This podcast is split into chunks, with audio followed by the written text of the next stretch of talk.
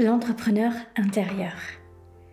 C'est parti pour un podcast en mode introspectif. Je sais que vous aimez beaucoup ce type de podcast. On a déjà échangé ensemble et à chaque fois vous me dites que ce type de podcast vous transporte dans une autre énergie, vous reconnecte à pourquoi vous entreprenez, vous permet de vous extraire du quotidien, de la comparaison, des doutes, des peurs qui vous hantent et qui vous empêchent d'avancer pour vous permettre de prendre de la hauteur.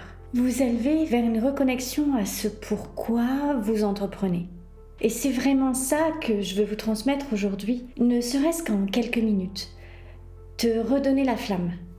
Que toi et moi, ensemble, ce matin, on puisse se remémorer pourquoi tu as entrepris. Qu'est-ce qui résonne au fond de toi? J'ai changé l'autre jour avec une amie euh, entrepreneur, avec une business friend, et je lui disais à quel point l'entrepreneuriat m'avait transformé, mais c'est pas juste, comme on dit souvent, la liberté géographique, euh, financière, même temporelle. C'est pas juste le fait de faire ce que je veux, de travailler comme je veux. De toute façon, il y a des contraintes dans l'entrepreneuriat. Hein. Faut pas croire que c'est bisounours et qu'on a tout le temps envie. Mais je lui disais à quel point les gens ne me reconnaissent plus parce que oui, j'ai changé. L'entrepreneuriat m'a changé.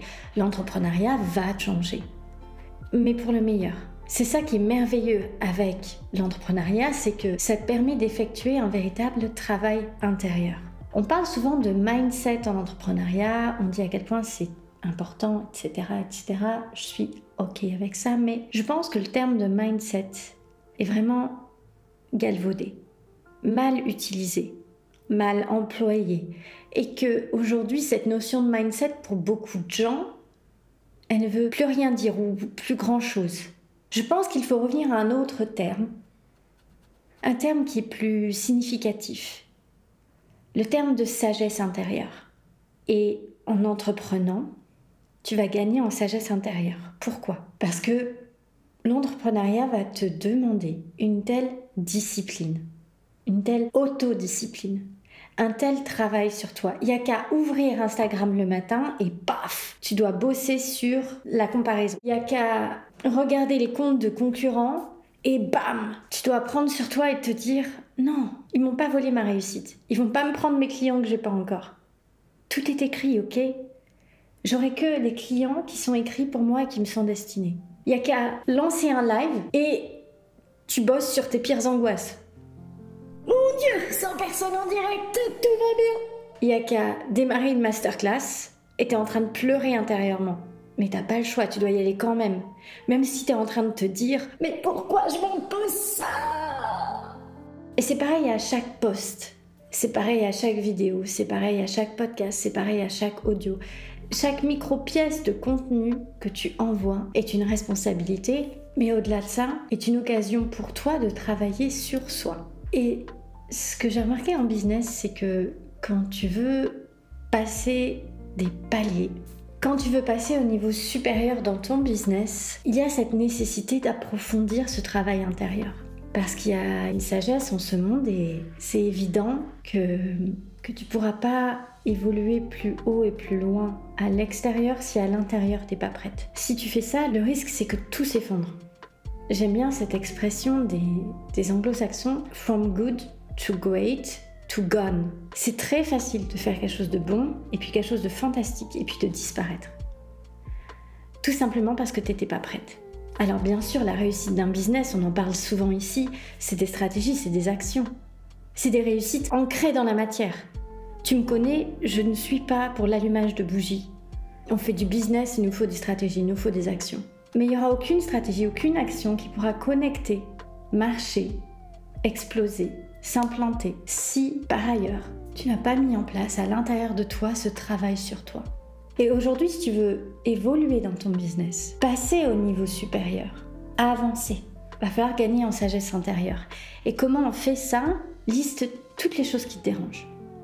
Si tu sens que tu te compares encore beaucoup, si tu sens qu'il y a certaines choses qui te font peur, si tu sens qu'il y a vraiment des choses qui provoquent des gros doutes, des grosses angoisses chez toi, c'est quoi? C'est l'argent, c'est les autres, c'est la réussite, c'est le succès, c'est l'échec. Note tout ça. Commence par prendre conscience de ce qui te dérange. Et chaque jour au quotidien, fais une petite action pour travailler ça. Si c'est la comparaison, par exemple, bah tu switches intérieurement. Tu vois, tu vois le poste, tu commences à dire oh, Ce qu'il fait, c'est trop bien, pourquoi moi j'ai pas fait? Stop